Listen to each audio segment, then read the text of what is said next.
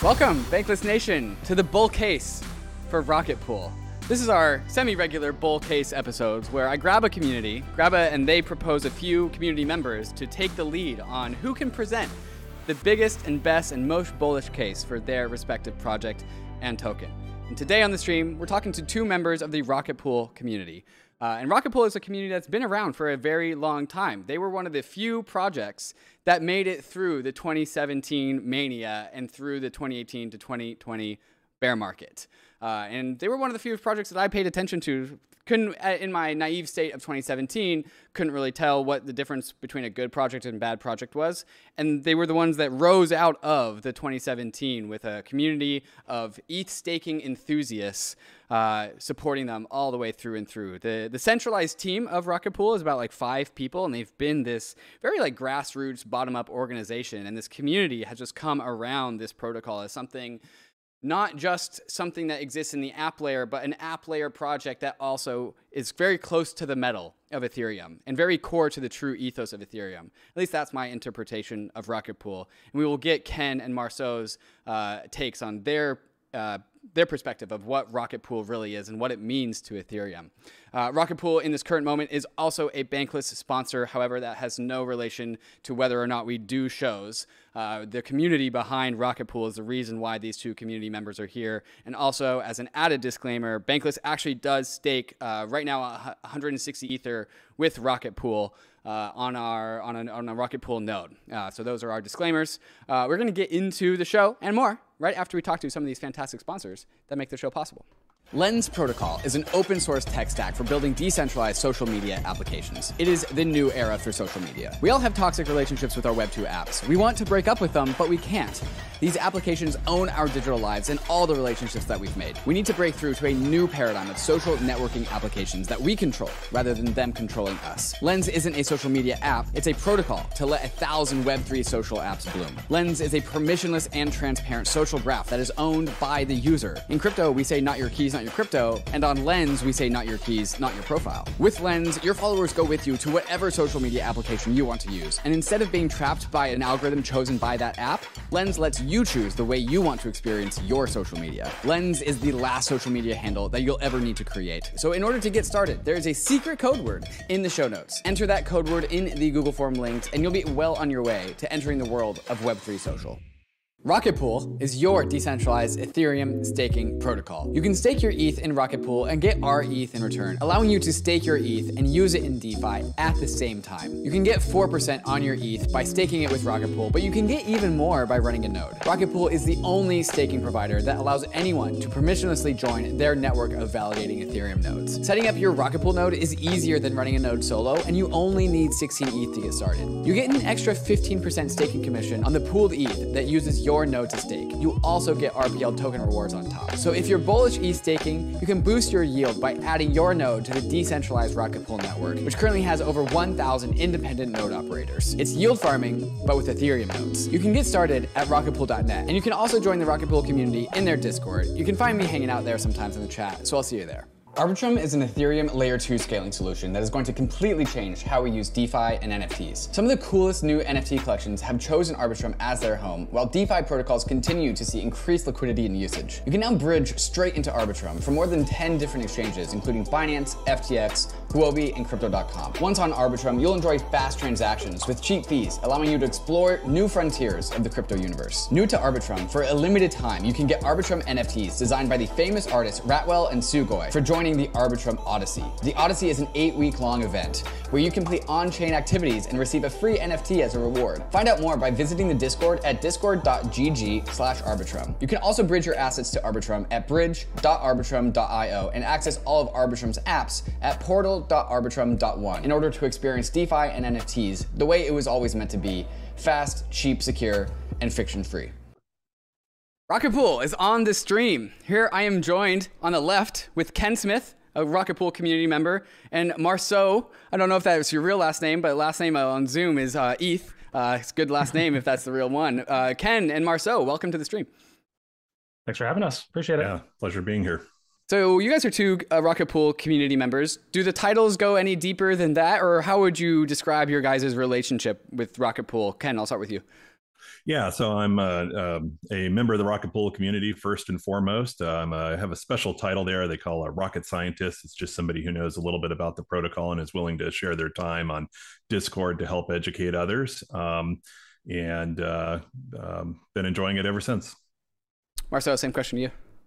Yeah, no special title, just a passionate community member, and and I think that's kind of what makes Rocket Pool kind of special is that they have this core team that's reasonably small and really they rely on this really vibrant community to kind of stand up and provide a lot of the research and marketing and, and kind of just benefits to the community so i'm just just one of those guys there's an army of us and i'm just one of them yeah, and there's plenty of nuances about Rocket Pool that really make it special in my mind, and you touched on one of them. The the small, constrained size of the centralized Rocket Pool team has really put a lot of emphasis on the strength of the Rocket Pool community. Uh, and so the void that has been left by the team has created this like very very strong community around them. Uh, but we I don't want to get too far ahead of ourselves. Let's just start at the very big, uh, basic 101 speed run the basic pitch of Rocket Pool. What is Rocket Pool? Why should we be excited about it? Who wants to take this one? Sounds like a Ken. Yeah, yeah. Let me let me let me shoot here. Um, so Rocket Pool is a uh, liquid staking derivative protocol that allows any user to stake their ETH by simply uh, swapping their ETH uh, for uh, a token called RETH. And that RETH uh, uh, accrues interest um, based upon the Ethereum staking protocol. Um, individuals can acquire that from a couple of different places. They could do it directly from the Rocket Pool contracts themselves or their websites. They could also buy it on any any marketplace that is selling it. Uh, many dexes on both layer one and many of the layer twos uh, sell the the RETH token, and simply holding it, uh, you you incur uh, interest on that ETH, staked interest on it. Uh, Rocket Pool is also kind of a, a two sided protocol. Not only can you come in from the liquid staking side of the house, you can come in from the the node operator side. So if you have a little bit more capital and you have a little bit of interest in running a, a, a validator, a node at home uh, you can actually become a node operator and not only earn interest on your ETH that's staked, but you can also stake other people's ETH, those uh, those that are deposited for RETH, and earn a commission on that. So you actually earn more rewards by staking with Rocket Pool than you do as a as a solo node node validator. And so, what part of that story is Rocket Pool's like what part of that story does Rocket Pool really own? Like, what what is unique about Rocket Pool? Because there's other staking as a service providers. I can stake my ETH with Coinbase. There's also Lido. What about that story is really unique on the Rocket Pool side of things? Yeah, I think I think there's there's probably five things, but three are, are really what are important, right? I mean, the first thing is that this protocol is a it's a it's an Ethereum protocol. It's built with smart contracts on the Ethereum network, and because of that, it's entirely permissionless. It's permissionless to either uh, acquire the RETH, the the liquid uh, staking derivative, um, and it's completely permissionless to run a node and become a node operator. There is no whitelisting. There's no uh, KYC or uh, or or requirements to dox yourself to run run a node. Um, because of that, it's completely decentralized. You can run it in any country. Rocket Pool has uh, the most number of decentralized geographically node operators of any staking protocol. Um, and uh, because of both of those things, it's fully trustless. There's no requirement to have trust that uh, the team will continue to be there to run the protocol or update the code. Right, the the the code is a series of smart contracts, um, and so those those three things really, I think, uh, open it up. That it's fully permissionless, decentralized, and trustless. It also helps that it's um, it's uh, fully open source, so you can verify this both the code uh, and the contracts that are there.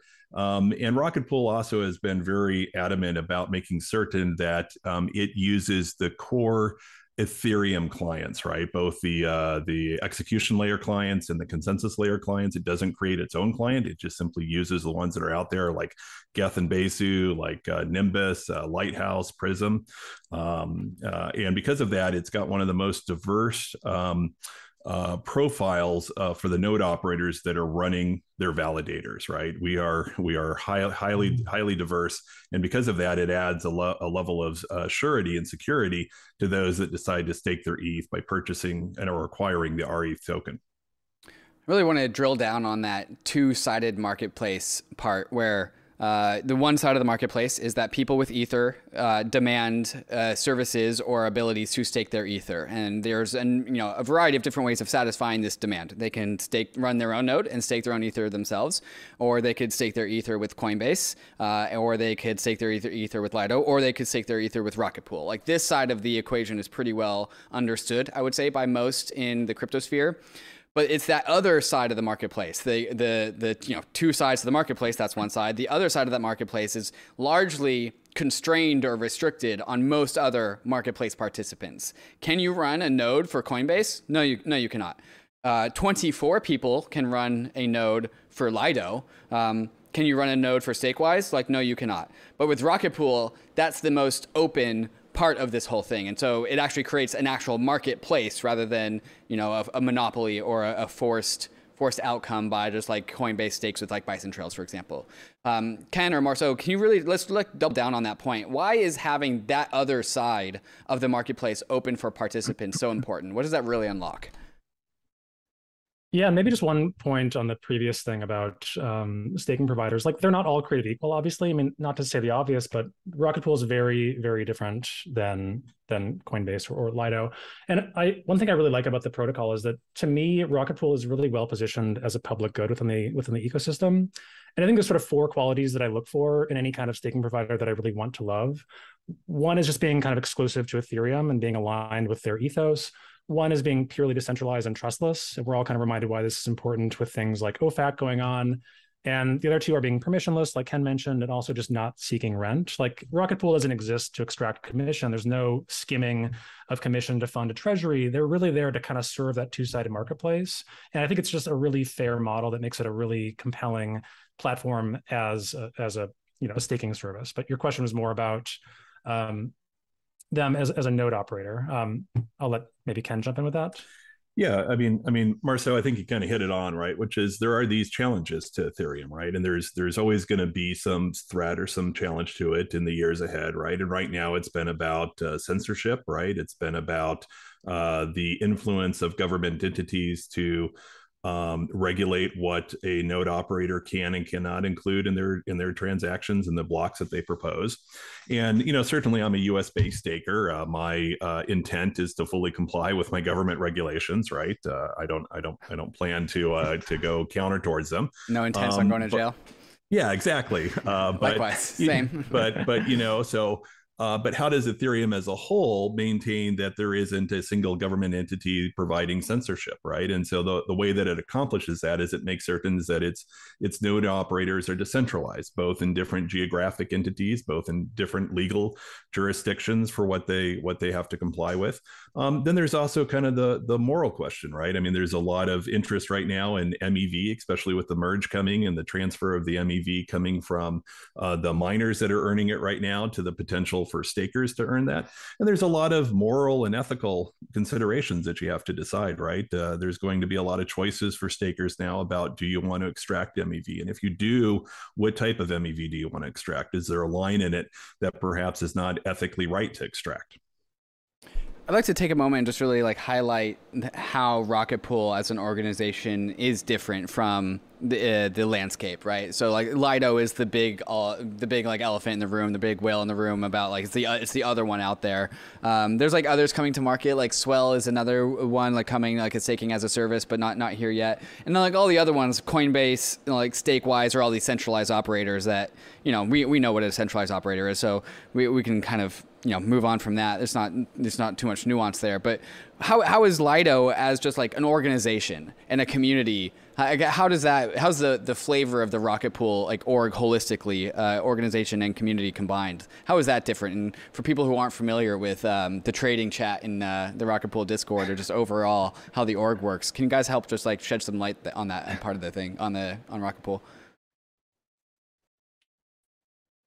Yeah, maybe um, maybe I'll Go for it, Ken. You know, I was going to say, I mean, I mean, I think one of the things you brought up before is that it's two sided, right? That you mm-hmm. actually get both parties in in the Discord in chatting about this, right? You get a you get the group of node operators that very much want to work on kind of the technical side want to make certain that the nodes are well performing, that they're uh, they're performing their duties in validation. They're thinking farther ahead in the research channels about where do we need to be to position ourselves for MEV and MEV extraction. How do we provide the most capital efficient way to stake the ETH? On the other side, you get the individuals that are the RETH holders, right? And they're coming in, and what they want to value is to see RETH basically be a substitute for ETH, right? That that the recommendation would be that no one should just hold pure ETH. You might as well hold a yield bearing asset, right? And, and get an interest earning uh, liquid staking derivative in your wallet. And to do that, you need RETH to be integrated in as many DeFi uh, protocols as possible, right? So that way folks don't have a reason to, to swap it back other than to pay gas on the Ethereum network. And so I think by having both sides there all together in one Discord, it really adds to the value of it. You can see both both sides of the coin at the same time and uh, kind of develop and um, uh, you know d- design a protocol that can work for both sides of the house. Right. And uh, I, I, really think that actually does define what the important points are. I think uh, any successful staking as a service system has two things that they need to optimize for. They have their liquid staking token, and they that liquid staking token, if it's successful, will accrue more yield faster than its competition. Right? It simply goes up faster. Uh, and so that's one pillar that we'll touch on. And then the other, the other side of the marketplace uh, is the node operators. And it's, it's kind of the same question can your system make a node operator more profitable than other systems? And so we'll take these one at a time. Uh, what is the bull case for RETH holders? Why should I hold RETH over any other alternative staking as a uh, staking derivative asset? Who wants to take this one? um, let me take a stab at it and Ken, sure. jump in, please. Um, I mean, first of all, I would say that like I think staking is going to be a really big deal in the post-merge world. I, I, think once we emerge from the merge event, people are going to want to chase yield and having a staking derivative token is a really great representation of how to capture that yield right? So post merge yield goes up like 2x and the risk to yield or the, sorry the risk to staking goes down quite a bit just because the, the, execution risk is removed from the equation. Um, we're currently at about i think 12% ether staked in total it's pretty low. I think I think we're heading towards 50%, you know, in a sort of saturated state over the course of probably two years. And that's a 4x increase to just the size of staking participation. It's pretty meaningful. Um, I also think, you know, liquid staking is a really important function of this as well. You could sort of argue that that liquid staking tokens are sort of a better version of just vanilla ether right because it's a productive asset so as long as you have the right liquidity depth and the right integrations with your st- with your staking derivative it's just a better form of ether so why wouldn't you hold it like i think it's easy to make the case that staking is a big deal and liquid staking is going to be a really really big deal when we talk about like RETH specifically, wait. So Mar- Marcel, let's let's pause for a moment. So you were just yeah. actually talking about this the TAM, right? The TAM of right. what's at stake here. So uh, I totally agree with you. ETH staking, we call it the internet bond market. Uh, and, you know, sometimes a little bit like crazily, but not that crazy. Like we compare the size of like the ETH staking market, which where it is is like billions per year, and compare that to like the you know sovereign bond markets of, of global nation states, and that's kind of where we think this ether staking industry is going. Uh, yeah. And then, and then also you you said 14 or 12 percent of total ETH is staked presently, and I definitely also think that's going to go up somewhere around to where like the core devs kind of think minimum 20, maybe equilibrium around 30, give or take. Uh, and so not only are we just bullish as an uh, industry on Ethereum proof of stake, and you know that's going up and to the right. Uh, but we also think inside of Ethereum, internally, the proportion of Ether that's going to be staked will also be going and maybe 2xing or 3xing. Uh, any other color or like numbers that you want to slap onto like the TAM of this whole thing? Yeah, I think that point is really clear. I mean, I think the pie is getting bigger and it's easy to project where it's going. I think separately, I would argue that the the market share, the slice of the pie that Rocket Pool is is likely to capture is also probably going to go up. And I can get into the reasons as to why I think that's probably going to be the case. But I think there's a really compelling story for RETH is, is, is a token that has kind of an interesting history. It was sort of born into the into the bear market, and there hasn't been a lot of sort of like push to grow it until now. And a lot of things are coming together in a really spectacular way in September, which I'm sure we'll get into this, but like there's a lot of, I think, really great tailwind effects and great narratives that are kind of like all coalescing around the same time. And the mm-hmm. teaser is like it's incentives, it's integrations, it's the merge, it's APR going up, it's risk going down. Like all these things are coming together and they all sort of multiply and stack on top of each other in a really, really powerful way. I think September is going to be like the most insanely bullish month for Ethereum fundamentals, at least. I don't know about the price, but like fundamentals could not be any stronger for staking right now. It's just, it's mm-hmm. absurd. Okay, so let's go into RETH specifically. Why will RETH in the landscape of other staking uh, tokens, which you know, Coinbase also entered the fray with their with their cbETH, uh, why why would I hold RETH over any other staking derivative asset? Yeah, yeah. So I mean, just to set context, like we launched back in I think it was November, mm-hmm. and since launch, our ETH demand for RETH has has captured about a five percent market share in the market, and that is through a bear market that is with no marketing at all, that is with no team liquidity incentives, and that is with basically zero integrations. So like RETH, it's awesome, but you get it and you hold it and you watch a number go up, and that's kind of all you can do with it. And that's changing in a really big way. Um, to talk about the good things about it, like why it's fundamentally a good a good kind of token, and then I'll get into kind of like what's the catalyst for growth here. A few reasons that make it just, I think, strictly the best product in the market.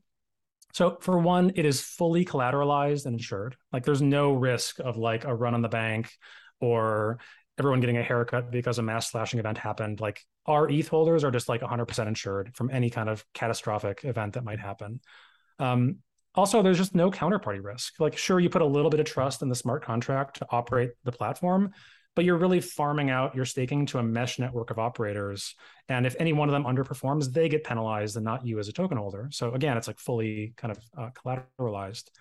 There's no collateral, there's no custody or trust requirements. There's no possibility for censor- censorship. This is a really important thing right now. It's very topical.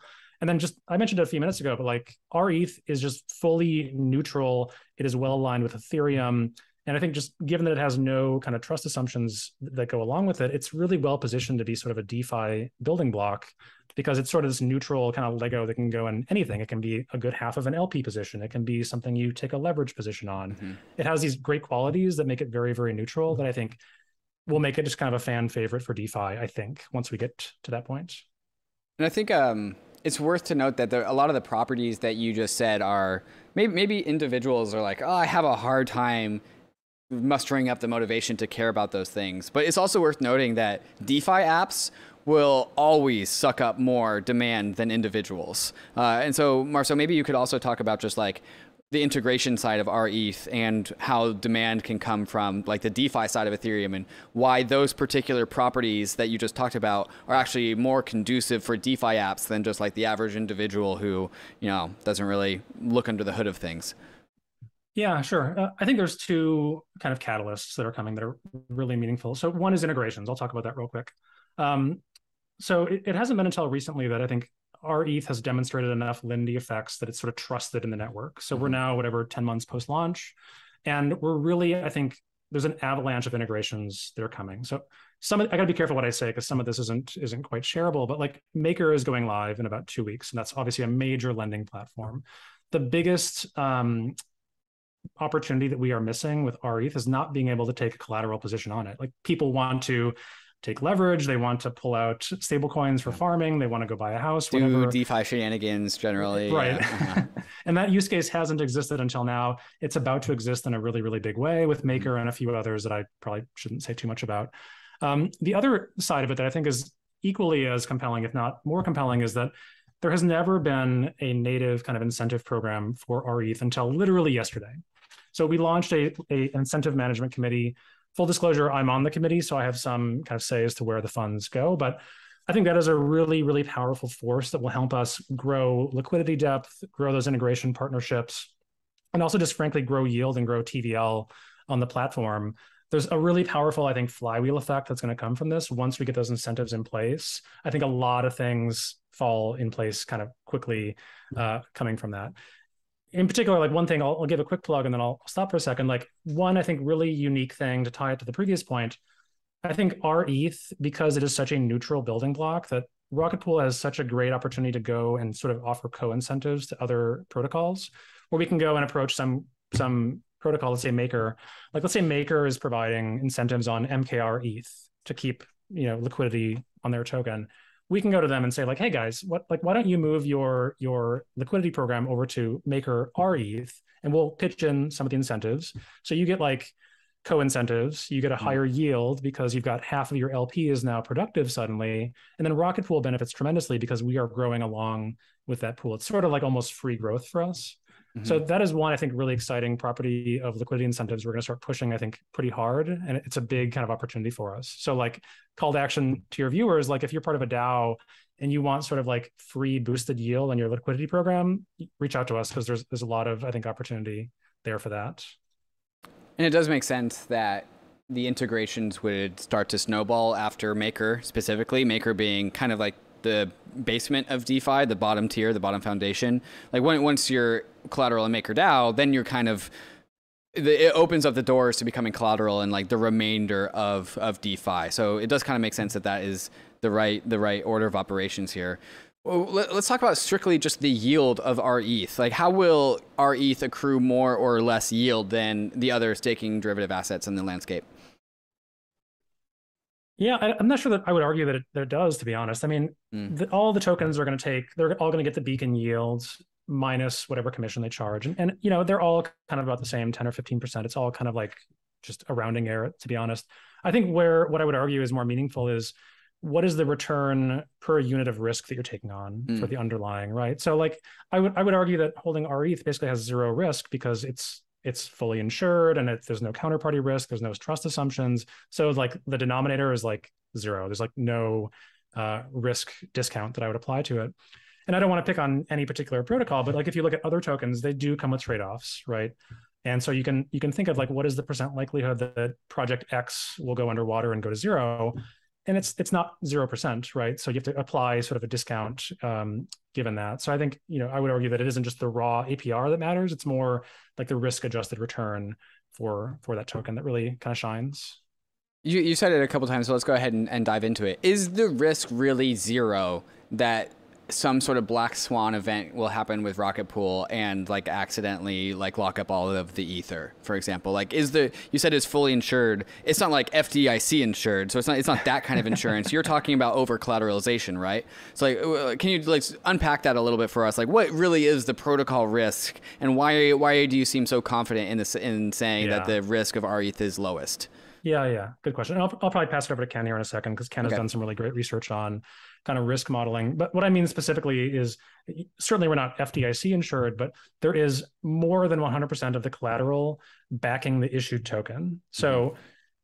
if we can sort of fully redeem down to zero and, and still kind of make everyone whole, if, if we had a massive kind of run on the bank type of event, um, and there's there's no point where your cut like the custody is all managed by smart contracts. So there's no point that like a bad operator could just run away with the funds. There's no like we're kind of in a can't be evil mm-hmm. um, kind of situation. And when we say that it's fully insured what really what we mean is like given the reasonably worst case scenario which is like a mass slashing event takes off half takes out half the network and all the validators basically go to zero.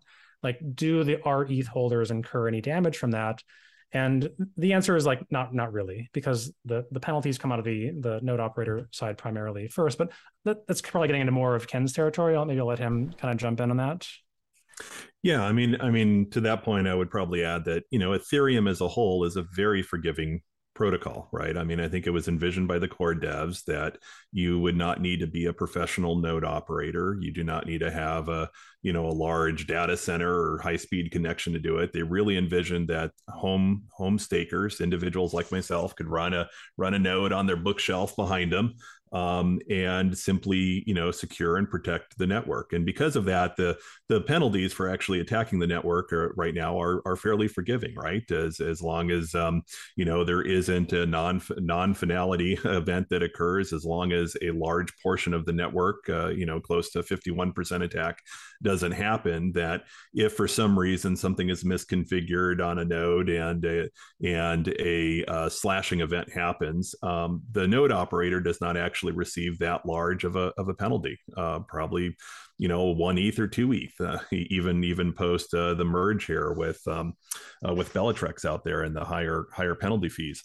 Um, so at that at that case, the node operator has already put enough collateral on that they they incur that loss to the to the protocol. The RETH holder um, has been fully insured and they they receive their their contribution back uh, because it's been um, somewhat uh, dispersed throughout the entire mesh network of nodes. Um, the individual RETH holder probably won't even see uh, any any loss in APR. It's just uh, so minor that it gets it gets uh, kind of lost in the average variance of the randomness of each uh, each validator and how it performs you know, there, there, there certainly are per, perhaps maybe these uh, catastrophic Armageddon events, right? The entire network goes down. There's multiple bugs and multiple clients. The core devs cannot get, uh, you know, consensus achieved in a couple of weeks, and the protocol comes down. But it, but at that case, I'd argue it's not a rocket pool right. problem. It's a, yeah, it's an all of Ethereum problem, problem. right? and we've got much bigger problems right. than uh, than than rocket pool. Right. Yeah, we don't like to think about that. Um, okay, so that's is that the conclusion on like the bull case for RETH that we're like uh, is pretty damn like robust and anti-fragile, and also it's all already decently well penetrated into the market share at five percent, is what uh, Marceau said, and that was before any sort of like uh, like illiquidity incentives around around that. Uh, is that tie on the bull case for RETH, or is there anything else missing? I would I would just add one thing that wasn't mentioned, which is that RETH uh, is not a rebasing token, hmm. and this this provides an advantage in, in two ways. For some folks, uh, because of their their tax authority, uh, it may be much more advantageous to to hold and possess RETH and other other liquid staking derivatives. Um, and secondly, that the fact that it's not rebasing allows it to be much more integratable with other DeFi uh, things, not only on the mainnet but also on other layer twos. Um, so it's one advantage that it has that not all of its competitors have. Well, let's dive into that a little bit more for the listeners that don't know what rebasing is or are just unfamiliar with the nuances behind this and also taxes uh, in relevant jurisdictions. Can you just start from a, a little bit uh, higher level on like why a non-rebasing staked derivative token is good and overall just what rebasing is? Yeah, maybe maybe I'll I'll let Marceau talk about that. um, sure thing. So I mean, people are probably most familiar with Lido's STETH, and that's what's called a rebasing token. And so what happens when you hold that token is that it is pegged one to one with the price of Ether, and all all gains that are that are received from staking are then kind of issued as new tokens. So you get, I think it's a tw- like every 24 hours you get a drip of like a small incremental mm-hmm. gain on on your total units. So your your number of units goes up over time. And that's sort of nice because it keeps peg with ether one to one, so it's very kind of intuitive but it also means you're getting a, an income event in the U.S. taxable event, yeah. Every yeah, taxable event every 24 hours, and it's kind of a kind of a headache to integrate. It's also like Ken mentioned, really difficult to do rebasing across uh, different chains. So like to do rebasing to L2 is kind of technically mm. complicated. And for both kind of tax and just kind of technology reasons, it's actually a lot better to do what is called non-rebasing, which is where you don't get more units of the token, but the, the value of the token goes up relative to ETH. So if you look at the ratio of RETH divided by ETH, it is like slightly trending up, right? Mm-hmm. And, and the, the rate of return up is just the rate of return of, of the beacon chain. So, you know, there's pros and cons. You can argue one way or the other, but we like it because we think it's more kind of composable, more integratable, and also just simpler from a tax perspective. It's mm-hmm. it's a it's a good model, and it's also what Coinbase just came out with too. So, mm-hmm. um, I think that's kind of a nice vote of confidence that this is the kind of superior model when it comes to how to issue out rewards from the Beacon chain. So just to regurgitate this and make sure I understand, so Staked ETH from Lido is a rebasing token, and that has nice just like it's intuitive in that like one staked ether equals one ether all of the time. Uh, and so it's just one to one. That's just what it equals. And so if you deposit one ether, you get one staked ether. If you wait a year, that one staked ether will be still worth one ether. But then that begs the question all right, well, then where does my yield come from? And so if you're holding staked ether, you're getting dripped more staked ether from the Lido protocol as, as the form of that's where your yield comes from. But when a, a transaction on Ethereum occurs, and it's into your wallet with tokens, that's a taxable event. Uh, and so, since your yield is being paid to you, that's just like regular income tax. Uh, rather than having this uh, alternative, which is that with Rocket Pool, it, I think it started off as one RETH equals one ETH, and then RETH grew has grown from there. Uh, and so like I don't know where it is now, but like maybe it's like 1.5 ETH equals one ETH, uh, and then tomorrow it'll be 1.6, and the day after it'll be 1.7. Not actually, these are fake numbers. Not, not uh, quite that high. Not not quite that, that high. That would be hyperinflation. Um, but that the idea here is that there will be. It's not into. It's no longer intuitive, so that's the trade-off that we've made. But I mean, the intuition the intuition costs versus not having to pay taxes like yes i'll pay those intuition costs because i get more money that way. And i guess that's actually a little bit more bullish on the fundamentals of the uh, protocol because I mean, protocols and nation states generally don't talk, but they talk through their users that live in those nation states. And so if the users are fundamentally having to sell their RETH to pay for their taxes, then that would be bad. And so this mechanism means that this does not have to happen, and not only at the individual level, but basically at the protocol level, because if all users are selling small like income taxes of, of worth of RETH, then that actually does show up in the TVL of the protocol. Yeah, I mean, you know, not tax advice, but that matches my yes, understanding. Yes, certainly the one not. Thing that I, would... I think long-term bankless listeners should know that they should not be getting tax advice from me. The one thing I'd point out too is like if you look at that as a uh, against the against the commission, you could argue that a non-rebasing token has a higher yield because it has yeah. less of a tax drag. So the real yes. return for a non-rebasing token is actually higher than mm. some of the mm. competitors who do rebase because they have a higher tax uh, treatment towards them. Depends on your jurisdiction, obviously, right. but I think that's kind of a nice way to look at it because you are there is a hidden fee there in the form of taxes, of course. Yes. Yeah. Yeah. I do. I do take that argument. I accept that argument. uh, Ken, any any comments on this or what's going on in your in your brain? No, I think I think you've covered the RE side very well. Okay. All right. Well, that's just one side of the marketplace. That's the RETH side. I also want to get into the other side of the equation, uh, the bull side, the bull case for being a node operator with Rocket Pool, and then also we'll have to, because of where that conversation leads, get into the RPL token. Of course, uh, we're going to get into these conversations and more. The bull case for the actual RPL token here, right after we get to some of these fantastic sponsors that make the show possible. Juno is bringing crypto friendly banking straight into your checking account. With Juno, you can send money from your Juno checking account straight onto a layer 2, like Polygon, Optimism, Arbitrum, and they have ZK Sync and Starknet support on their way. You can skip the ACH wait times, you can skip all the gas fees, and go straight from your checking account to an Ethereum layer 2 in seconds. Inside Juno, you can buy and sell crypto with $0 fees, and your Juno checking account comes with a metal MasterCard that gives you up to 5% cash back on your spending. Juno is also giving you $10 cash back on your your first crypto deposit and $100 when you set up a direct deposit. This ad just writes itself, so go sign up at juno.finance slash bankless. ZK Sync is an Ethereum Layer 2 network that is pushing the frontier of high performance blockchains that don't compromise on security or decentralization. ZK Sync has combined the power of zero knowledge rollups and the Ethereum virtual machine, enabling developers to build the greatest Web3 projects possible, ones we haven't even seen yet. Crypto needs its killer applications to onboard the world, but crypto killer apps need ZK Sync as a platform to build on first. It's generally accepted that zero knowledge rollups are the conclusion of crypto blockchain scaling technology, and ZK Sync is leading the charge charge into the final frontier of crypto economics. So if you're a developer who wants to build your app on a future-proof foundation, which gives your users the best UX possible, check out ZK Sync's website at zksync.io. And yes, there's also going to be a token, so give them a follow on Twitter too at zksync.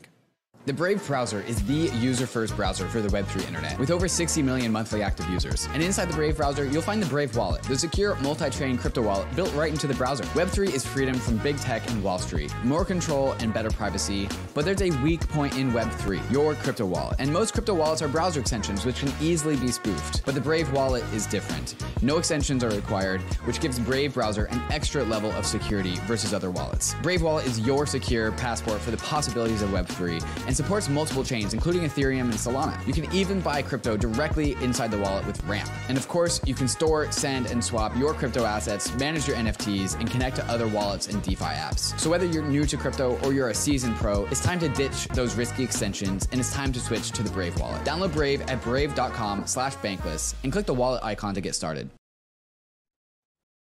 And we are back with our bull case for Rocket Pool. Uh, and we're going to touch on the other side of the marketplace, the node running uh, side of this marketplace. And uh, this is the unique side for Rocket Pool because you can't run a node on a staking as a service protocol other than Rocket Pool. That's like the unique thing that Rocket Pool brings to the table, the whole protocol permissionless side of things. Uh, so, why would I run a node with Rocket Pool though? Like, convince me. I should. Why, why should I go right after this stream is over? Go spin up a Rocket Pool node. Yeah, the the short answer from that is you're going to earn more running a rocket pool validator than you will running a solo validator, just pure and simple. So there's an incredible financial incentive for anybody who wants to do that. Um, there's some other auxiliary um, uh, uh, arguments towards it too, and that you're actually doing a public good, right? There are individuals we've just learned about that want to have RETH that don't have the either the capital requirement or the technical ability to run a node, but still want to possess a a, a staked ETH derivative in their wallet. And so by running a node, you actually help provide lift to the protocol. You stake uh, ETH on behalf of the R ethers, and at the same time, you as a node operator earn a, earn a commission and so it's it's probably worth maybe just mentioning i think to the to the folks here that like one of the things i always hear in the ethereum community is that everyone should be running a node right? And they kind of stop at that. They say for the health of the network everybody run a node. And this is this is costless. It requires no eth you can you can run a node at home um, but the the big barrier is people don't know how to do it, right? They, you know, everybody says you should run a node and help decentralize the network. One of the things I'd encourage anybody to do listening to this podcast right now is just simply if you have an old computer, 10 years old, 12 years old, uh, could be a laptop, could be a little desktop or server, right? Whatever. It doesn't take much. Literally a Raspberry Pi you can you can stake with. Simply go over to Rocket Pool, download its software. It's got a great installer, a great interface. Uh, they've got a dev there by the name of Joe who has just made this thing so easy. It's literally just a couple of clicks and commands. You download the software, you get to pick whatever Ethereum clients you want, your consensus layer, your execution layer. You let it sync, and you'll be up running a node on the network, right? Hmm. Uh, now, for that, you're not, you're not going to make anything, but you're going to help protect the network and relay relay the uh, the blockchain, right? You'll be a um, basic um, patriot of the Ethereum blockchain. Yeah. absolutely. And I cannot think of a more easier way to actually run a node than to just simply download the Rocket Pool installer and go ahead and do that. That's, that's interesting. You're saying it's easier than like if I wanted to run a node, I'd probably go to ethereum.org and like start there and they would point me off in a different direction. It's going to be different for every single client. But you're telling me like it's actually easiest. Rocket Pool has made it easier than ethereum.org to go run an Ethereum node. Is that what you're saying? By, by, by far. I know there's efforts from the EthStaker community, such as Wagyu, to kind of make it a simple one click installer. And I know that they've been working great on that. Uh, but I got to say, maybe I'm a little biased, but I think the Rocket Pool stack is just the easiest thing because it's incentivized for Rocket Pool to continue to upgrade that. So there are constant mm-hmm. releases, right? And you can imagine as we're approaching the merge, there's a number of technical releases that are being provided, and Rocket Pool is just keeping up on that, right? So you can simply use the rocket pool software you're running all the major clients right? And you can you can run your own node. Now what people are probably more interested in though is to actually become a validator and this is where the staking aspect comes. So not instead of just being a relay on the network and protecting it and transmitting and verifying that um, uh, you know that the transactions are meeting the protocol requirements now you want to actually be a validator you actually want to attest on the network and say yes that last block met all the ethereum requirements and, and it is correct that's the correct head those transactions are all processed correctly i'm going to vote yes for it or i'm going to vote no for it um, and to do that, you have to be a validator. And Rocket Pool, they, they call them mini pools, but it's the same thing. It's a validator. And for that, you have to put some collateral down. If you are just a solo uh, a solo validator, you have to come up with 32 ETH of collateral, and that that is a large financial barrier for most people. Uh, but Rocket Pool right now actually decreases that down to, to 16 ETH and some collateral that we'll talk about on the RPL token, 1.6 ETH of the RPL token. Um, but there's actually plans coming up here for something called a low ETH bonded mini pool. After uh, kind of analysis and a, and a lot of thorough research, we've actually discovered that that 16 ETH is much more collateral than what you actually need to protect against the the the foreseeable or the likely uh, attacks that could happen on on a validator, right? And so there's plans in the work to do something called a low ETH bonded mini pool that would reduce that initially down to 8 ETH. So you only need 8 ETH plus about 2.4 ETH worth of the RPL token.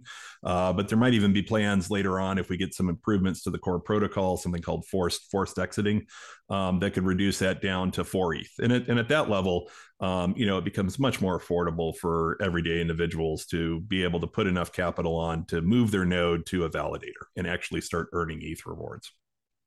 I think one of the uh, common criticisms of Rocket Pool that I've heard is that it's capital intensive of a model, and so to produce, uh, you, you just lock up a lot of a lot of ether in order to produce uh, enough uh, supply of other of more space, right? Where you know Lido, all the Lido operators, they don't have to stake up any ETH because it's a trusted system. Uh, Rocket Pool, because it's trustless, also comes with this burden of over collateralization, and that's limited the scale of how much RETH can come to market because uh, all uh, every single node operator also needs to come with a bond. But if we if we go and uh, go into the future and take it on the assumption that this this bond goes from 16 ETH per node down to 4 ETH per node, and Ken, I'm going to ask you like how how the calculus actually comes out that that's like justifiable and not overly risky.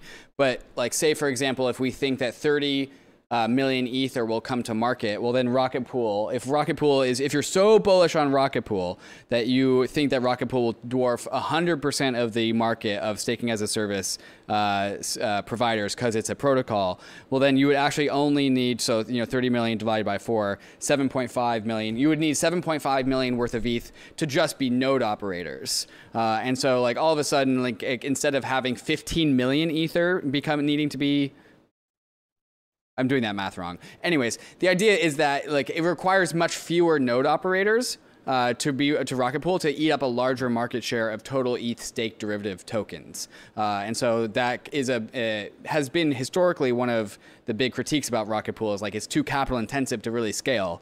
Uh, but if you're telling me that we can go from 16 ETH bond down to 4 ETH bond and and you, you can really kind of a grow. I, I th- really think that takes the complete ceiling out of the potential of Rocket Pool's constraint on RETH growth. Uh, that is, if we get there. Um, so, Ken, I'll, I'll let you respond to anything that came up to your mind there, but also if you could explain why the risk is such that we are actually able to do this in Rocket Pool.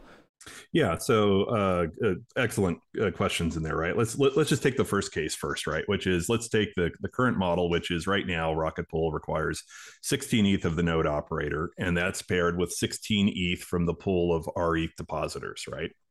And so in that case, um, what what do you earn as the node operator, right? You're earning 16, you're earning interest on your 16 ETH, and you earn what's called the node operator commission on the other 16 ETH from the R ethers, right?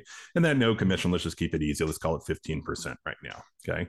Um, so already right now, being a Rocket Pool node operator, you are not only your interest and your yield, right, both from the beacon chain, both from MEV if you decide to extract it, and both from tips and inclusions after the merge comes up here, right? But you also earn the node commission, right? 15% on the R ethers.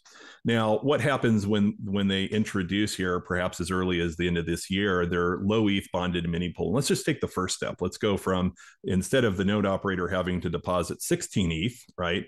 They now have to deposit only eight, right?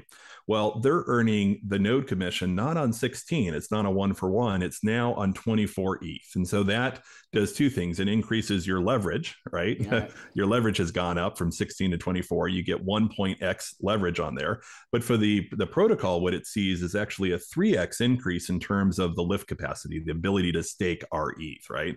If, for instance, we grew no more node operators, but we introduced the um, 8 ETH LEB, we would be able to stake already three times the amount of ETH on the RE side as we are doing right now. So it grows grows the grows the protocol quite exponentially, and it you know goes even higher when you go down to four ETH, right? right. Just just um, to so pause that, really, just to clarify that we're again we're talking about this two sided marketplace, and what you're saying is that with this uh, technological advancement, one side of the marketplace can actually stay in the same spot and that allows the other half of that marketplace to grow. First, like if it goes from 30, uh, 16 ETH down to 8, it takes off the the weight of the other side of the marketplace by 50%. And if it goes from eight to four, then like it can allow the other side of the marketplace to grow by another 50%. So it takes off one constraint from the supply side and says like, oh, turns out with just like a snap of the fingers, technological innovation, we like tech, uh, we can actually grow the supply side of Rocket Pool node validators by like first we double it and then we can, if we can do it again then we'll double it again. And that's without inducing any more of demand. There's no marketing behind that. That's just like straight tech. Yeah exactly. And it's and it's kind of interesting. I know this may be a little too technical and so forth but it's it's fascinating to watch how the numbers actually work in there. One of the things that rocket pool could do is they could actually lower that node commission uh, to you know lower levels than what it's historically been, yet still generate because they're paying that node commission now not on 16 ETH, they're paying it on 24 ETH. Mm. You can actually eh, deliver more ETH returns to a node operator and at the same time reduce the node commission that right. our ethers are paying to have their staked ETH. So it's kind of a win-win. I think that's the, actually the really really important point. And so as a ETH staker, I get really excited if I can. So I say I have 32 ETH and I'm super excited to get my like 4.1% yield on my staked Ether because I'm going to run a node. But then I discover Rocket Pool and I realize I can actually cut up my 32 Ether into two chunks of 16 Ether. And then I can, not only am I going to get that 4% of the Ethereum yield, but I'm also going to charge the other 16 Ether that comes into each one of my nodes. So now I, now there's two sets of those. I get to charge that 16 Ether uh, 15% of their rewards. Uh, and so my 32 Ether is getting 4%, but I'm also charging another 32 Ether 15% of their total staking rewards. And so that boosts the yield. But then we do this again when we cut it down from 16. So that, that what I just said was the current standard of Rocket Pool. That's where we are today. Yeah. But you're saying like you can cut this down again. And so I have 32 ETH or and I can run one node on Ethereum and stake for 4% yield or I could cut that 32 ETH up into 4 units of 8 and then the other side and so I only have uh, four units of eight, and so I actually multiply the charge, the commission that I can get by four. So it's four times 15% times 30, 32 ether. Uh, no, even more than that. Even uh, more. Nine, nine, nine, you, you, go 24, 24, 24, and 24, 96. Right. right yes. Yeah. yeah. So 15 times 96 times the ETH stake rate. Uh, again, bankless listeners will know I'm bad at math. Um, but like, so that's why that's why you use the leverage word, the where exactly. you can get leverage on your yield. But what you're saying there is like, well, actually, we don't actually have to pay that all to node operators. They can take, they still take leverage and still definitely juice up their yields a little bit less so. We'll just take that down a notch, and then we'll also lower the fee of whole, of RETH token holders, and so the fee comes down, and it makes RETH more attractive. And uh, you know, you could even I don't know how low that fee can go, but that's probably one of the levers that Rocket Pool has to make RETH really attractive as a buy and hold uh, staked derivative asset if it's the lowest one that has the lowest fee. Like the CB ETH from Coinbase, that's 25%. That's nuts. Uh, yeah. And so like if Rocket Pool can be like the lowest fee charging staking derivative token because of this innovation, that was a straight up argument as to why you would want to hold our ETH.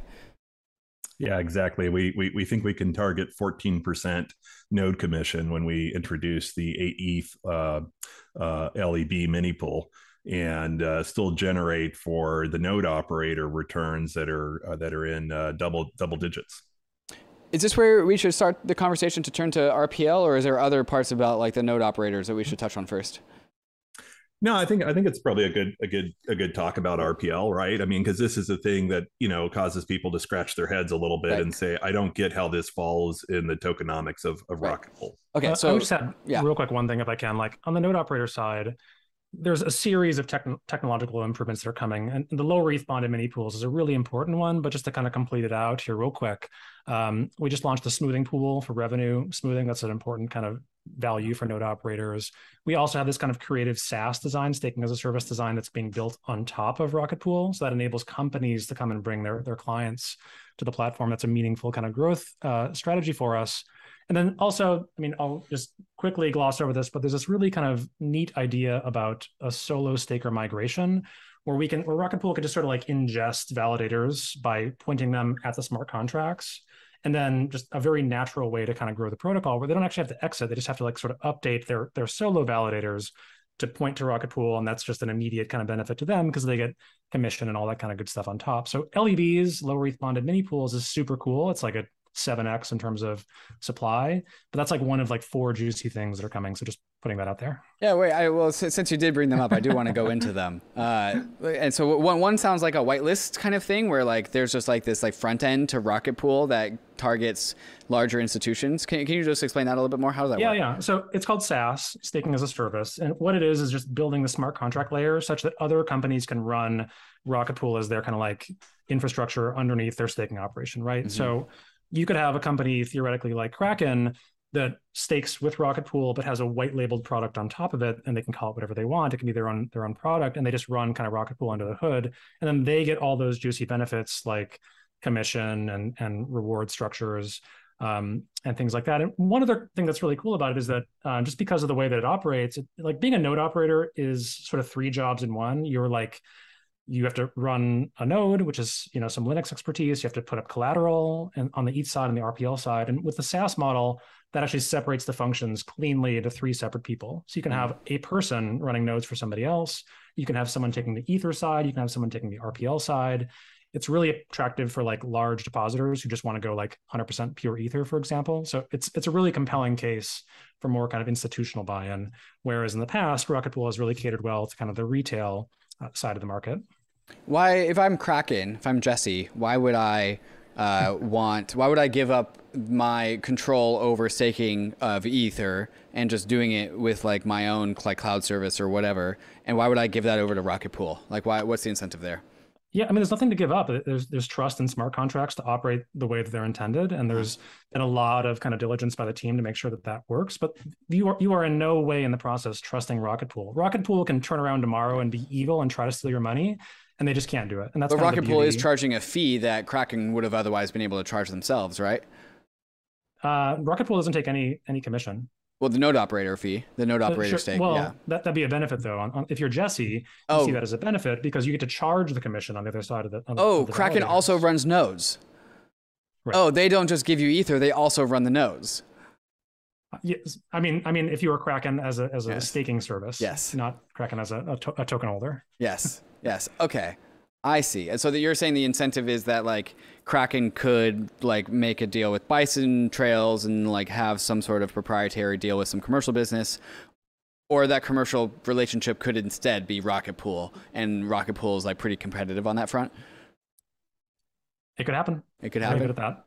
Okay. Yeah. I mean, Bankless itself can start marketing itself as a staking company and provide its members with, uh, you know, a staking service, and you're basically just using a white label product. You know, same as same as Kirkland does, right? They put their label on a product, but it's some other manufacturer that makes the Kirkland products we like. Okay. Why would Bankless do this? Why would we? Why would we do this? Couple of reasons. Probably to provide service you can create a management fee for providing the service right? Uh, charge a charge a slice of the of the returns on it. Um, perhaps maybe you've got some excess rpl token that you've invested in that you'd like to have fully staked to earn a return on. I know we haven't talked about that rpl token mm-hmm. uh, and perhaps maybe you want to you need more eth to be able to provide that uh, uh, that value to actually stake the rpl token. Okay okay all right. Yeah, I can actually see a lot of a lot of companies, right? Small management firms, individual investment folks, especially for folks that don't trust the larger companies, right? They don't right. understand to it. They go to their financial advisor. The financial advisor says, "Hey, I just recently reached out to this uh, small company that's providing staking services for Ethereum. They handhold. They provide a white glove." Um, uh, uh, concierge service, right? Here's their phone number, the person running the node. Yet you can see that it's all been invested on a smart contract. You don't have to worry about that individual running away with the funds. Right, right, right. Yeah, it's really just pushing the duty. It's like pushing. It's like a sales layer. It's like a sales like like, hey, you guys right. go do the hard work of going making sales. Uh, okay, that makes sense. Um, let's get into the uh, what you talked about, Marceau, with ingesting single solo node operators, because I think that's actually a really interesting competitive advantage that Rocket Pool might have if there's like independent nodes and like the Rocket Pool protocols just like says, "Hey, come come come join us." Uh, can you talk about that a little bit? Yeah, yeah. So, I mean, r- right now, Rocket Pool has about 1.6% of the market. So it's pretty small minority of the market, right? Room to grow, certainly, but it's a small player in the market. And when the withdrawal hard fork happens, there's a technical improvement that lets you sort of redirect towards a different um, uh, fee withdrawal address. So you could as part of that change, point it towards Rocket Pool, and then basically convert your solo validator that you've been running at home since since Genesis into two or maybe four um, mini pools, just kind of automatically through the Rocket Pool software. And the reason to do that is is honestly really compelling because you get the smoothing pool, which kind of smooths your rewards over time. So if you're a home validator, you probably get like you know a proposal a year or something like that, and you, your revenue is very spiky having it be smooth is very appealing for, for one. You also get extra commission. You also get extra RPL rewards. and we'll talk about that in a minute. But like it's just sort of strictly better from a yield perspective and a variance perspective to have Rocket Pool be what's kind of managing your backend uh, of the software stack and not just doing it with your kind of native um, your native clients at home. So it's it's a really kind of creative way to bootstrap growth and just like ingest and like give them a big like bear hug and, and welcome them into the rocket pool family. I think it's a, it's a really cool thing that we can do that is very very unique to the circumstances around the around withdrawals and also rocket pool as a technology layer. Right. And and the the reason why I, I, wanted to take the time and talk about this, the staking as a service uh, and also ingesting the solo operators. Well, first off, those are two like barbells, right? Like one is going after the big people that are like funnels for like the rest of the world into Rocket Pool. But then also it's like the remaining single node operators are given like a very low barrier into like joining Rocket Pool. So it's like Rocket Pool as a system is like going after both ends of the spectrum, like the big boy institutions, but also like the remaining solo stakers that that exist on Ethereum. Uh, and like the idea here, like the, the bull case for Rocket Pool in my mind is synonymous with how many independent validators there are. Uh, which I think also brings us to the conversation of RPL because there's like a one to one relationship of how many independent staking validators there are in Rocket Pool and the RPL token. So, who wants to, let's start at the very beginning. Who wants to lead us into the conversations around why the RPL token exists and what it does? Yeah, I guess I guess I could start with it. The, the, one thing I may, if I if I could, that we we touched on, but we didn't cover in depth, and I would be ashamed mm. for not mentioning it, is the smoothing pool. Mm. Uh, and and I think this is one thing that I don't think people have figured out. It was just just launched this week as part of the Redstone upgrade to Rocket Pool. And and what it does, uh, real briefly, is that you know post merge here, right? We think that um, the returns that a validator gets are going to be made up about fifty percent from the beacon rewards. Uh, we think about 40%, now this is on average, about 40% of it is going to be the inclusion tips. And that doesn't change with gas prices. Everybody's still paying about one to two Gwei to move their transaction through MetaMask or whatever their wallet or their choice is. And then, you know, most most models show that about 10% of the returns are going to be in this MEV, right?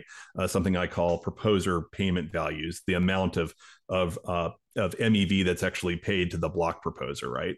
Now, what's misleading about that is that's an average, right? MEV is actually a, a, very rare thing, right? These large arbitrage opportunities that occur where somebody could make 10 ETH, 50 ETH, 100 ETH, 200 ETH from, uh, you know, placing a Flashbots transaction in there are actually pretty rare. And so what happens is, sure, on average you get that, but for most validators, they're not going to see any MEV, or if they do, it's just going to be a very small amount you know, much less than even a fraction of what the inclusion tips are at one Gwei or two Gwei, right? Um, so what the smoothing pool does is it's, it's it's kind of a play off the old mining community that says all of the validators that are in Rocket Pool can opt in. It's an opt in choice, but already I think we've got about thirty percent of our node operators that have opted into it already, um, and uh, almost almost as many of our, our mini pools that have opted in. Um, but what it does is it smooth them. It basically says that okay, what we'll do is we'll share those rewards in a in a 28 day reward period. We'll collect all of that MEV, all of that PPV, PPV proposer payment value that's made to the proposers, and we'll distribute it equally based upon the contributions of everybody in the pool. And so what that does is it is it reduces the variance, right? If you are a solo operator and you're thinking, hey, I might I might win this lottery, right, of this large MEV, it's going to be a lottery, and that lottery isn't one that you can play forever. There's a lot of push push and a lot of thought among the core developers in the Ethereum community about is MEV good? Is proposer builder separation needed? Do we have to worry about OFAC sanctions and so forth? And, and, and they keep looking at perhaps removing the ability to order the transactions by the proposer. So there's only, in my opinion, a, a narrow window that we can actually chase this game. And so if you join the smoothing pool, you're much more assured. You've got a much more probable outcome of getting some share of that MEV versus if you don't join a smoothing pool, that um, you know you're just you're playing the odds, and the odds are unfortunately that most people will not win any substantial MEV. And this is one thing I think that really attracts Rocket Pool. In fact, the smoothing pool is so I think unique among it that we'll start to see other other protocols that allow node operators will also be contributing and creating smoothing pools of their own. So the question I have, the critique I have that I'm hoping you can cover is is doesn't this just take money from the people that are very good at extracting MEV and giving it to the people that aren't as good at extracting MEV?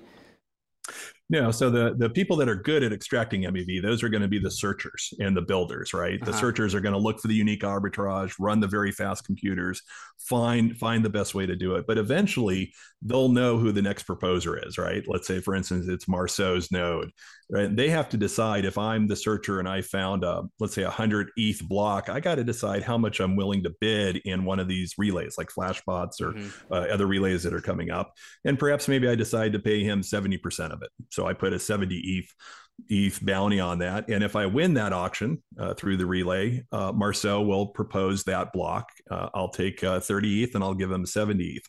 So really, it's just the proposer that lines up. And so the way as a node operator you you get your share is you want to have as many block proposers as needed. So the only way to do that is either be very rich and run a lot of nodes yourself or join a smoothing pool. Because if I'm in the smoothing pool and Marceau's in the smoothing pool and he gets that 70 ETH, we'll share it among some fair sharing method. And usually that sharing method that we're looking at is the number of added attestations. So if we both had two nodes operating for 28 days, they both did equal work, we'll share that reward 50 50.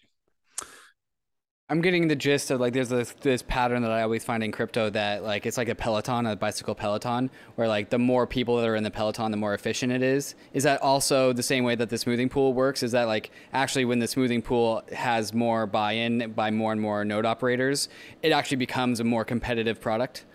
It, it gets much more certain on your returns, right? The variance, yeah. like so, like right now, like if I'm by myself, maybe I'll win that hundred ETH block I probably will never win it, even over five years. And in five years, they've removed MEV. They've the the protocol has changed. We've got p- proposer builder separation. There's now a fixed ordering. I can't change anything. I can't extract that anymore. But if I join a pool and there's a lot of people in it, we'll have that many more proposal opportunities, and perhaps one of those is one of these lottery blocks. And if we win, then we all share the proceeds. Will I ever see 100 ETH uh, in one? Probably not, but I'll receive one one hundredth or one one thousandth of that return, and I'll do that month after month after month. So in that five or three year period, whenever they they invoke PBS, um, I'll actually have some returns in my wallet to to to benefit from it. Cool, cool, cool, cool. All right. Now, so that's that's another incentive to spin up a Rocket Pool node and join the Rocket Pool system. Like it's another like perk uh, in a sea of perks of being a Rocket Pool node operator. And again, like I was like we were about to go into before we went down the uh, smoothing pool rabbit hole. Uh, every single node comes with an RPL uh, RPL sidecar. Uh, who wants to take us down the RPL rabbit hole? Like what what the token is and what does it do? Uh, and overall, we'll eventually end up at the bull case for that. Who wants to who wants to lead us here? Maybe maybe I'll start and Marceau sure. can finish. Right. Yeah, so please. so so what, what is RPL? RPL is the native token of Rocket Pool. It, it, why do we have it? Well, we first have it because it was initially the ICO offering in 2017 when the ideal first came. Right, it was offered to investors. Investors could push, uh, could purchase it. Right, there was no um, there was no uh, lockup period, right? Every, it's so old of a token now. Everybody has it. It's very well distributed uh, among the um, the larger shareholders of it, um, and it funded the dev team for the period of 2017 to 2021 when the protocol finally launched and staking was available on the Ethereum network. Um, what what does it do? It actually provides, I would say, three functions to it. Right. Uh, the first thing they throw out is they say, well, it's the governance token of Rocket Pool, right? But we've heard that every, everybody's got a governance token, and we're not really certain what value a governance token has on a protocol, right? So let's pass over that one pretty quickly. The the main reason that RPL exists right now is it does two things. One, it provides insurance. It provides a second tranche of insurance, right? So we mentioned that you know, as we go down to low ETH bonded mini pools, right? If we go down to eight ETH and so forth, um, there are some um, some uh, possible outcomes of events that happen that you know perhaps that 8 eth is consumed up by a node operator especially the, the, the, node operator that abandons their nodes. Maybe they pass away or something happens to them they get hit by a bus have amnesia forget they have a node and that node begins to leak eth very slowly until it reaches some some critical level and it's kicked off the ethereum network. So that rpl bonding provides a second level of insurance. If there's not enough asset when that node is removed from the network to cover the investment, the principal of the RETH holders, um, the RPL token is auctioned. So it provides this kind of second level of insurance. But more importantly, as we talked about, it actually provides access to leverage, right? So I, I think of RPL as a token that that provides the leverage, right? Um, so when you, um, you know, if you want to get this low ETH mini pool, you have to put more RPL token. There's kind of a more buy-in in order to, to get that leverage. And that's what adds value to it, right? Uh, the token itself does inflate right now at 5%. Um, up 70% of it is paid to node operators, right? So you earn a staked yield on it. Uh, the other 30% is given to um, the, the DAOs. It's a two party DAO system in Rocket Pool, one called a PDAO, one called a no DAO, different functions. Um, but the majority of the inflation is paid to node operators. Okay, so uh, Mar- Marceau, do you want to say anything? Because I have a, a few like uh, devil's advocate uh, uh takes on RPL I want to bring, so I want to give you the chance before I go yeah. into that. Yeah, for sure. I mean, I could talk about this for a long time. The one thing that I just wanted to like, so Ken's explanation was brilliant. The one thing that I want to maybe illustrate in plus one is to a node operator, RPL is the price they pay to unlock commission. So it, it very much has a natural kind of uh, uh, leverage property to it, where if you put an X amount of RPL, you get Y amount of sort of leveraged yield uh, in return. So there's a direct connection between RPL and the yield that it unlocks. and this is why some people feel like RPL is sort of leveraged Ether because uh, we've actually done the calculations and looked at the sort of difference between them.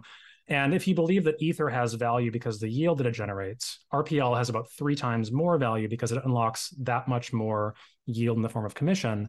So I'm a big believer personally in this theory that once we are post merge, we will kind of attribute value and, and, and sort of um, monetize Ethereum in terms of like a DCF model, looking at the yield that it generates. And if you follow that same logical argument to RPL, it has even greater value because it effectively acts like a leveraged form of Ether. So it's, it's really appealing to a node operator, in addition to the things that Ken mentioned as a utility token, the ecosystem. But just the economics of it, I think, are, are very well designed for node operators to find it appealing. But go ahead with your. I know you've got yeah. some questions. Some yeah, some questions asked. Uh, yeah, so I've always this is question about the RPL token has always like sat in my brain because I haven't figured out how to answer it.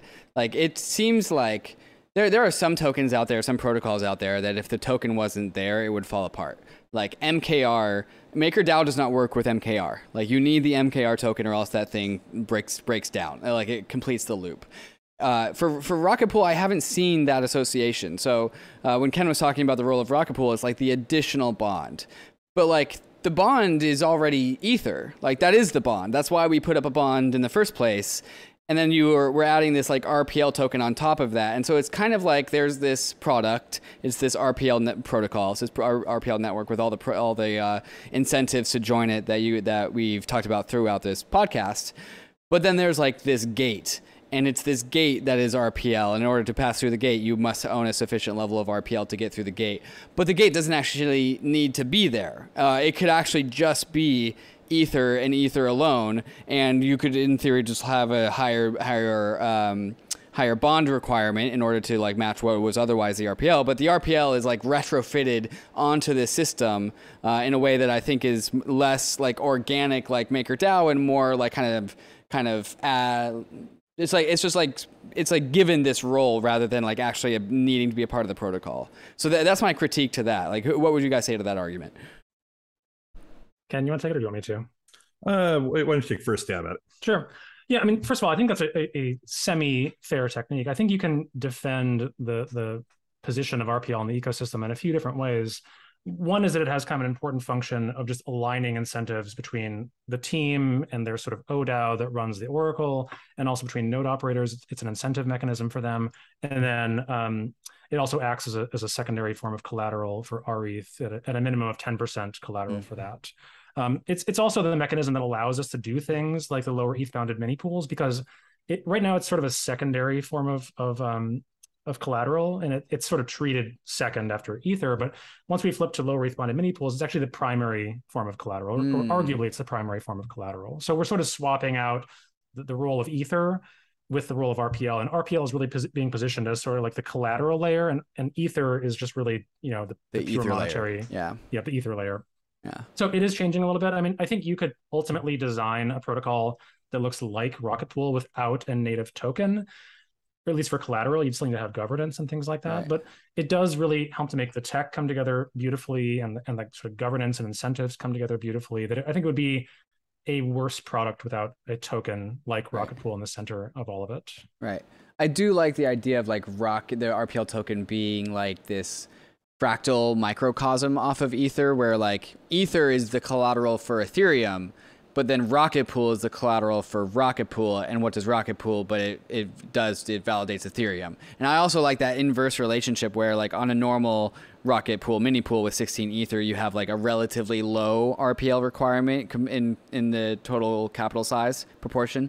Um, but then as you go down to like the lower bond requirement pools, it actually inverts. Uh, and so like there's an inverted relationship there between let's like as you get more leverage on your yield, you have to pay more uh, collateral to protect against that leverage. So I do I do think that makes sense. And I, and overall, I just like the imagery of like RPL being a little sidecar to the Ethereum motorcycle. That's kind of how I think about it. Yeah, the, the other thing I would probably add is that I think it aligns incentives, right? I mean, uh, you need some way to fund a dev team, right? Mm-hmm. You, you, need some way to fund the team that is marketing and integrations, right? Uh, that is the educational outreach and the support outreach for the node operators when they have they have difficulties, right? And you either do that by either becoming rent seeking, right? You take some part of the Ethereum commission from this from the staking operation. But that cuts into the that cuts into the profits of everyone right? Mm. the profits of the reth holder the node operators. So instead what you do is you create a you know a, a tokenomics around it that says okay rocket pool will will pay its bills and keep its lights on by selling the rpl token that the dev team earns from their participation in the odao and the only way that that token continues to have value is if they keep producing products and services that people want to want to use. To become a node operator, you need to have RPL, you need to buy it and produce it. So it aligns the incentives for the the team to perform, for the node operators that invested in it to be committed to the protocol, and then for others to have a requirement to purchase in. And because it has value, then you can return that as a reinsurance value, right? Most operations of any significant size that that staking is becoming here not only have a primary means of insurance, but they go to the reinsurance market and make certain that they have layers of protection. And so I, I, I think it's actually very essential that protocols start to consider these these layers of protection. Yeah, I think that's a I think that's a perfect way of putting it, better than how I put it. But I, I would sort of summarize that as I think RPL is what lets Rocket Pool be non-rent seeking mm. and to act as a public good. Like in the absence of RPL, they would be forced to collect, you know, to skim off the commission and to fund a treasury and to pay for things like marketing and growth. So mm. having it there is a kind of a creative way of bypassing a lot of those behaviors that we don't want to have because we want Rocket Pool to be a public good. Cool. Okay. All right. Now we, we've really just teased this whole Rocket Pool community who's just like really itching to to get into the bull case. Uh, so who wants to just give me the most bullish case for for the RPL token? I could take a stab at it. Um, so I've spent a lot of time thinking about RPL as a token in the ecosystem and its role as collateral and, and where we're likely to go with technology efficiencies that like the lower ETH bonded mini pools. And it, it's really fun to project this forward. And one thing I really like about the RPL token is that it's very modelable. If you take certain assumptions and work backwards from there, you can derive a price and, and assign it probability, likelihood of occurring, and things like that. So I have my own set of assumptions about where staking participation is likely to go and where Rocket Pool is likely to kind of fit into the ecosystem. I'll share that in just a second. But if you take some reasonable assumptions, you can like kind of directly calculate a price because of its role as a utility token and collateral in the ecosystem. There's a very direct connection. It is not at all driven by like speculation. It is just pure, fundamentally like goodness driven. So, anyways, like I, I think we are heading towards a world where staking participation is really high. You, you said 30 million. I think we're probably closer to 60 million, honestly. When and this is probably like a two-year time frame, right? Two, I think, 60 million in two years? I could see 60 million in like 10 years. i have never heard anyone say 60 million in two years. I, I think it's our saturation level. I, I, think we get there sooner than folks realize. Okay. Like immediately post merge, Ether is just purely yield generating. It's an internet bond, like you like to say. I, I think the value for um, staking is super clear post merge and even more importantly, post withdrawals, because then the entire cycle is complete. So let's say six months to withdrawals and then 18 months to kind of hit saturation is kind of how I'm thinking about it. And I'm targeting roughly, uh, you know, it's more like 50 to 60 million in fairness, but I'm, I'm looking at about half the supply being staked. And when you look at Rocket Pool, we have currently earned about a 5% market share since we've launched. It's 1.6% in total, but since launch, it's been 5%. Given all the excitement around the technology improvements, given all the excitement around liquidity incentives, integrations that are coming, given the renewed focus on decentralization I think getting to eight to 10% market share is pretty justifiable. And then the last kind of variable that I look at pretty closely is to what degree are node operators collateralizing their mini pools with RPL? And the answer there is a little bit technical. It's a little bit um, speculative in nature, but for reasons I can get into if it's if it's interesting, I think the the collateral rate is likely to stay pretty high. It's currently at eighty percent. I think we trend down to maybe sixty percent over time, but still quite high. The minimum is ten percent. So if you put those in a calculator and you project it forward with those numbers, you arrive at like to be honest what is kind of moon boy math like not intentionally but that's just like what it looks like because the value prop for rpl is so good. Mm-hmm. like when i look at the likelihood of events the probability of them occurring with those numbers i'm personally targeting a 0.18 number on the ratio which is about a 12x performance against ether in its current form. So that's pretty significant gain against ethereum which is it's really hard to outcompete ethereum. And you know it's a little bit speculative, obviously, but right. I feel really good about the sort of inputs and being able to justify where I think we can go with the information we have about what's coming. So, in any case, it's modelable and it's it's kind of fun to play around with the numbers and see what see what you get. Right. Uh, so just to run through some of the assumptions, you're assuming 60 million ether staked, which I, I think is very very high. I think we are going to be if we get above 30 million staked by end of 2024, I think I'll be surprised. Um, I, I, I, could see it. Like I could see myself getting surprised. I'll, I'll give myself like a 20% chance that we break 30 million ether staked by the end of 2024. But these are just my personal shooting from the hip sure. numbers. I haven't put too much thought into this. And I think the other assumption in there is that there's also a variable in how much RPL node operators can stake. And so we haven't talked about that yet, but the minimum is 10%. And you're saying like the average right, right now is like 80 or 90%, as in like people are staking 32 Ether, but they're staking like 28 Ethers worth of RPL on average. And probably that's going to come down, but you're not saying it's going to come down too much.